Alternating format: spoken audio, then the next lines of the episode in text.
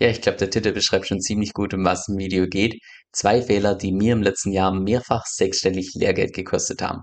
Und umso wichtiger finde ich es persönlich auch, dass wir uns das ein bisschen genauer anschauen. Alles natürlich in der Hoffnung, dass du aus meinen Fehlern lernen kannst, denn nur aus Fehlern lernt man.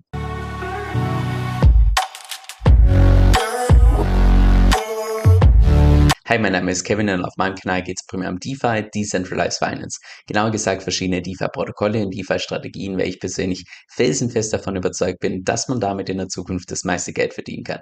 Und falls dir das zusagt, dann lade ich dich herzlich ein, unten auf Abonnieren zu klicken und mit dem lass uns direkt ins heutige Video reinstarten. Und zwar geht es heute konkret um dieses Video und zwar ist das ein Video, was ich irgendwann Mitte September 2021 veröffentlicht habe, wo ich im Wesentlichen erkläre, warum ich damals all in Krypto gegangen bin und mich gegen alle anderen Anlageklassen entschieden entschieden habe. Und damals, das weiß ich noch ganz genau, damals war ich noch in El Salvador, um eben bei der Einführung von Bitcoin vor Ort zu sein. Und immer wenn ich mir so ein paar ältere Videos anschaue, muss ich teilweise einfach so ein bisschen grinsen, weil die, die ich sag mal, teilweise einfach so ein bisschen cringe sind. Aber ich denke definitiv, dass wir aus dem heutigen Video was lernen können. Also dann lass uns einmal direkt damit starten. Okay, dann lass uns jetzt als zweites die Investmentperspektive nehmen. Denn immer dann, wenn du Geld hast, stellt sich natürlich die Frage, naja, erstens, wie tue ich das irgendwie aufbewahren? Und zweitens, wie kann ich vielleicht das Geld auch vermehren? Also lass uns da mal die einzelnen Optionen gemeinsam durchgehen. Erste Option, du lässt dein Geld einfach bei der Bank. Naja, nicht wirklich attraktiv derzeit, weil erstens haben wir eine hohe Inflation und zweitens das Zinsniveau aktuell sogar teilweise negativ. Also Cash mh, hm, derzeit nicht die beste Option.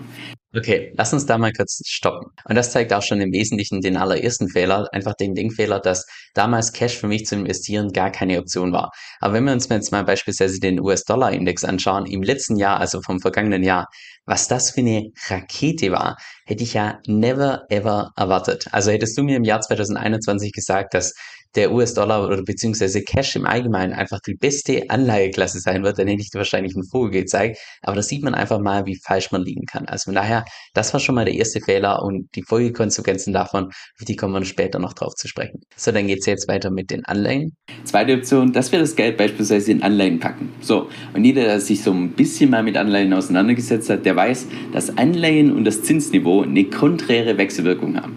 Das heißt, wenn das Zinsniveau diesen hier macht, steigt dann fallen die Anleihen. Und umgekehrt. So, jetzt haben wir allerdings vom Zinsniveau, sind wir ja schon am absoluten Nullpunkt. Das heißt, was in der Zukunft nur noch passieren kann, ist, dass die Zinsen irgendwann steigen. Und was passiert dann folglich mit den Anleihen? Diesen hier. Das heißt, Anleihen an der Stelle auch nicht wirklich attraktiv. Okay, da würde ich sagen, das ist ja genau das, was wir im Jahr 2022 gesehen haben. Wenn wir uns mal beispielsweise hier die Performance anschauen von TLT, das ist ein Index auf US-Staatsanleihen mit einer Laufzeit von über 20 Jahren.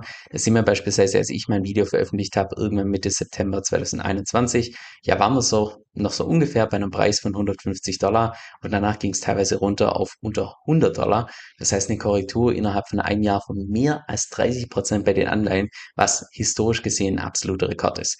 Aber ganz ehrlich, mich persönlich verwundert das nach wie vor, dass anscheinend so viele Profi-Investoren so überrascht waren, dass Anleihen nicht so gut performen, weil es war einfach nur eine Frage der Zeit, wann die Zinsen tatsächlich wieder ansteigen. Ich meine, dass die Zinsen jetzt so stark angestiegen sind, wie sie jetzt tatsächlich angestiegen sind, ich glaube, das konnte man nicht so wirklich, ja, einfach nicht so wirklich antizipieren. Aber dass es tatsächlich irgendwann mal zu dieser konträren Wechselwirkung kommt, das war eigentlich relativ, ich würde mal sagen, offensichtlich. Und by the way, das erklärt natürlich auch, warum jetzt momentan in der aktuellen Marktphase relativ viele Investoren wieder darauf spekulieren, ob sie nicht in Anleihen einsteigen, weil wenn jetzt tatsächlich irgendwann mal die Fed aufhört, die Zinsen zu erhöhen und dann natürlich anfängt, die Zinsen wieder zu senken, haben wir natürlich wieder diese konträre Wechselwirkung, dass Anleihen potenziell wieder gut performen. So, dann lass uns jetzt mal weiterschauen.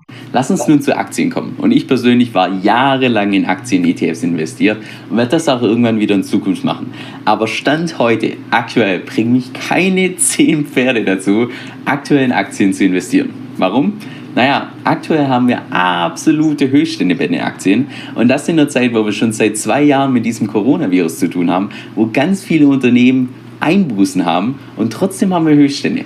Naja, und das widerspricht eben einerseits jegliche Ratio und andererseits riecht es auch schon so ein bisschen nach einer aufkommenden Krise. Ja, ich würde sagen, jetzt im Nachhinein würde ich sagen, die Aussage war eigentlich relativ spot on. Ich meine, wenn wir uns mal hier die Performance vom S&P 500 anschauen und mein Video ging irgendwann live Mitte September 2021, also habe ich hier sogar fast das top getimten Aktienmarkt. Also, das war natürlich primär Glück. Das war, hatte nichts irgendwie mit meinen Kenntnissen oder meinem Fachwissen, was Timing und so weiter angeht, zu tun. Aber dass es tatsächlich zu einer Korrektur kommt, Aktienmarkt, das war für mich persönlich eigentlich relativ offensichtlich, sage ich mal. Die Frage war nur, wann sie tatsächlich kommt und wie lange sich das entsprechend noch ziehen wird. Aber ja, ich würde mal sagen, der Grund wahrscheinlich, warum ich damals relativ nüchtern auf den Aktienmarkt schauen konnte, war einfach die Tatsache, dass ich zum Zeitpunkt für diesem Video schon nicht mehr in Aktien investiert war und nicht, weil ich nicht in Aktien investiert sein wollte, sondern weil ich glaube, es war mehrere Monate davor, irgendwann Anfang 2021, wo mein Aktienbroker gemeint hat, oh ja, hey Kevin, du bist jetzt ausgewandert, ah, das mögen wir irgendwie nicht, wir schließen mal dein Aktiendepot. Und dementsprechend wurden all meine Aktien zum damaligen Zeitpunkt einfach verkauft, mein Aktiendepot wurde aufgelöst und dementsprechend war ich zu dem Zeitpunkt einfach nicht mehr in Aktien investiert. Und wenn man selbst einfach nicht mehr investiert ist, dann kann man einfach die ganzen Sachen so ein Stück weit nüchterner betrachten, wie wenn man selbst einfach mit dem eigenen Geld dick dabei ist. Okay, dann lass uns jetzt mal weiterschauen. Vierte Option, die wir haben, dass wir unser Geld entsprechend in Gold packen. Und Gold profitiert definitiv, falls es demnächst mal zu einer Krise kommen sollte. Allerdings glaube ich auch gleichzeitig, dass ganz viele Leute für sich erkennen, dass Bitcoin eben so ein Stück weit einfach ein besseres Gold ist und daher auch viele Leute hergehen jetzt ihr normales Gold in Bitcoin umschichten. Von daher Gold wahrscheinlich derzeit kein schlechtes Investment, aber jetzt wahrscheinlich auch nicht der absolute Burner. Ja, ich würde sagen, das beschreibt eigentlich so ziemlich gut die Performance, die wir von Gold gesehen haben, jetzt beispielsweise im Jahr 2022. Wenn wir uns da mal einfach anschauen, wie Gold performt hat. Ich habe jetzt mir mal wieder einen Index entsprechend rausgesucht und das Video ging live irgendwann im September 2021. Im Vergleich zu heute Gold eigentlich überwiegend seitwärts mal kurz zwischenzeitlich hochgegangen. Hättest du mir natürlich jetzt im Nachhinein gesagt, dass Mitte oder beziehungsweise Anfang bis Mitte 2021 ein Krieg ausbricht zwischen der Ukraine und Russland, hätte ich dir wahrscheinlich gesagt, boah, Gold wird durch die Decke gehen, was es nicht gemacht hat oder beziehungsweise nur ganz kurzfristig.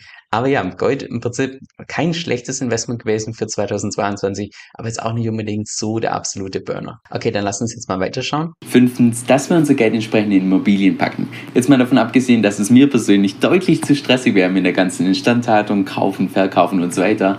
Ich persönlich gehe auch ganz schwer davon aus, dass wir nicht zu der Zeit zurückgehen wie vor Covid. Ich gehe davon aus, dass nicht ein Großteil, aber viele von den Bürogebäuden einfach leer stehen werden, weil sie einfach feststellen, also sowohl die Unternehmen als auch die Mitarbeiter, naja, sie können die ganze Arbeit auch von zu Hause machen. Und was glaubst du, wird mit dem Preis passieren, in dem Moment, wo auf einmal das Angebot von Immobilien steigt? Hm, der Preis eher den hier. Auch die Aussage würde ich im Wesentlichen heute wieder unterschreiben, nur mit dem Unterschied, dass ich persönlich davon ausgehe, dass der Immobiliencrash primär deshalb ausgelöst wird, weil einfach die Zinsen so stark angehoben wurden, dass ganz viele Leute einfach ihren bestehenden Kredit auf Immobilien nicht mehr tilgen können. Und da wird es aus meiner Sicht ziemlich interessant, gerade wie sich der Immobilienmarkt im Jahr 2023 und auch, ich sag mal, wahrscheinlich 2024 halten wird oder eventuell, wie stark der Immobilienmarkt runterkommen wird, weil der Immobilienmarkt eben im Vergleich zu Aktienmarkt und so weiter viel langsamerer Markt ist. Das heißt, der kann auch ziemlich ordentlich zeitversetzt erst crashen. So, dann lass uns jetzt gemeinsam den mit Abstand wichtigsten Part von diesem Video anschauen. Und dann haben wir Bitcoin. Eine komplett neue Anleiheklasse, die einerseits als Inflationsschutz gilt,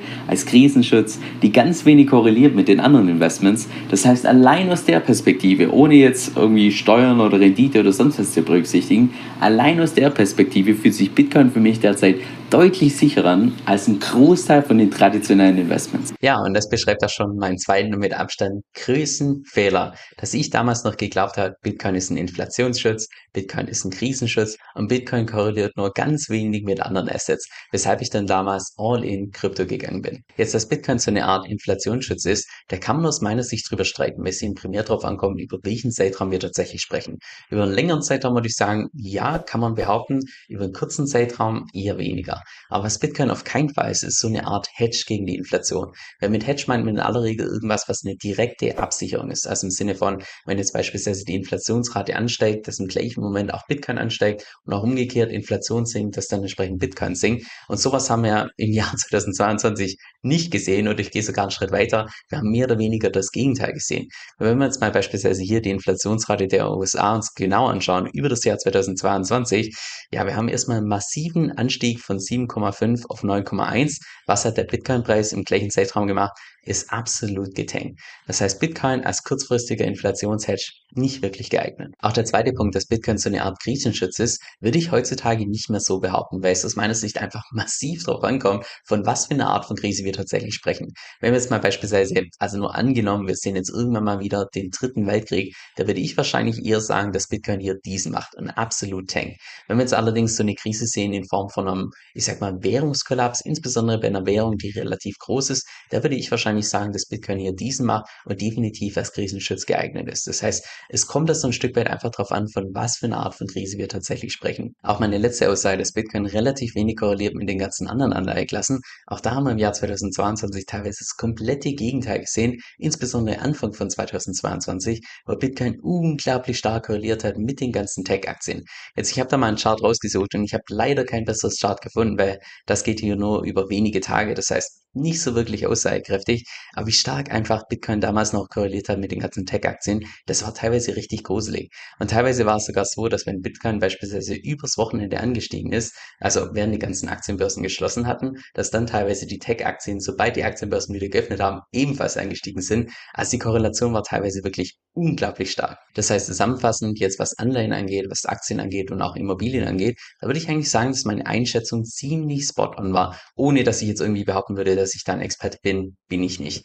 Aber meine zwei größten Fehler waren die, dass ich erstens geglaubt habe, dass Fiat, also ich sag mal einfach Cash, keine valide Option ist zum Investieren, wo ich jetzt gelernt habe, es, ja, in manchen Marktphasen kann es durchaus Sinn ergeben. Und auch zweitens, dass ich damals felsenfest davon überzeugt war, dass Bitcoin einfach ein Inflationsschutz ist, ein Krisenschutz ist und wenig korreliert mit anderen Anleiheklassen und ich deshalb natürlich dann all in Krypto gegangen bin, wo ich jetzt gemerkt habe, dass es einfach nur bedingt so ist. Ja, und genau die zwei Fehler haben mich im Jahr 2022 eine ziemlich saftige sechsstellige Summe gekostet. Aber jetzt rückblickend betrachtet würde ich persönlich sagen, dass ich sogar dankbar bin, dass alles so gekommen ist, wie es gekommen ist. Weil ganz ehrlich, das, was ich jetzt oder die Erfahrung, die ich da gemacht habe, das war einfach so lehrreich, dass ich mir gut vorstellen kann, dass wenn dann irgendwann mal die nächste Krise kommt, und es ist nur eine Frage der Zeit, wann die nächste Krise kommt und nicht ob die nächste Krise kommt, dass man irgendwann mit diesem Wissen, mit dieser Erfahrung auch einfach Profit draus schlagen kann.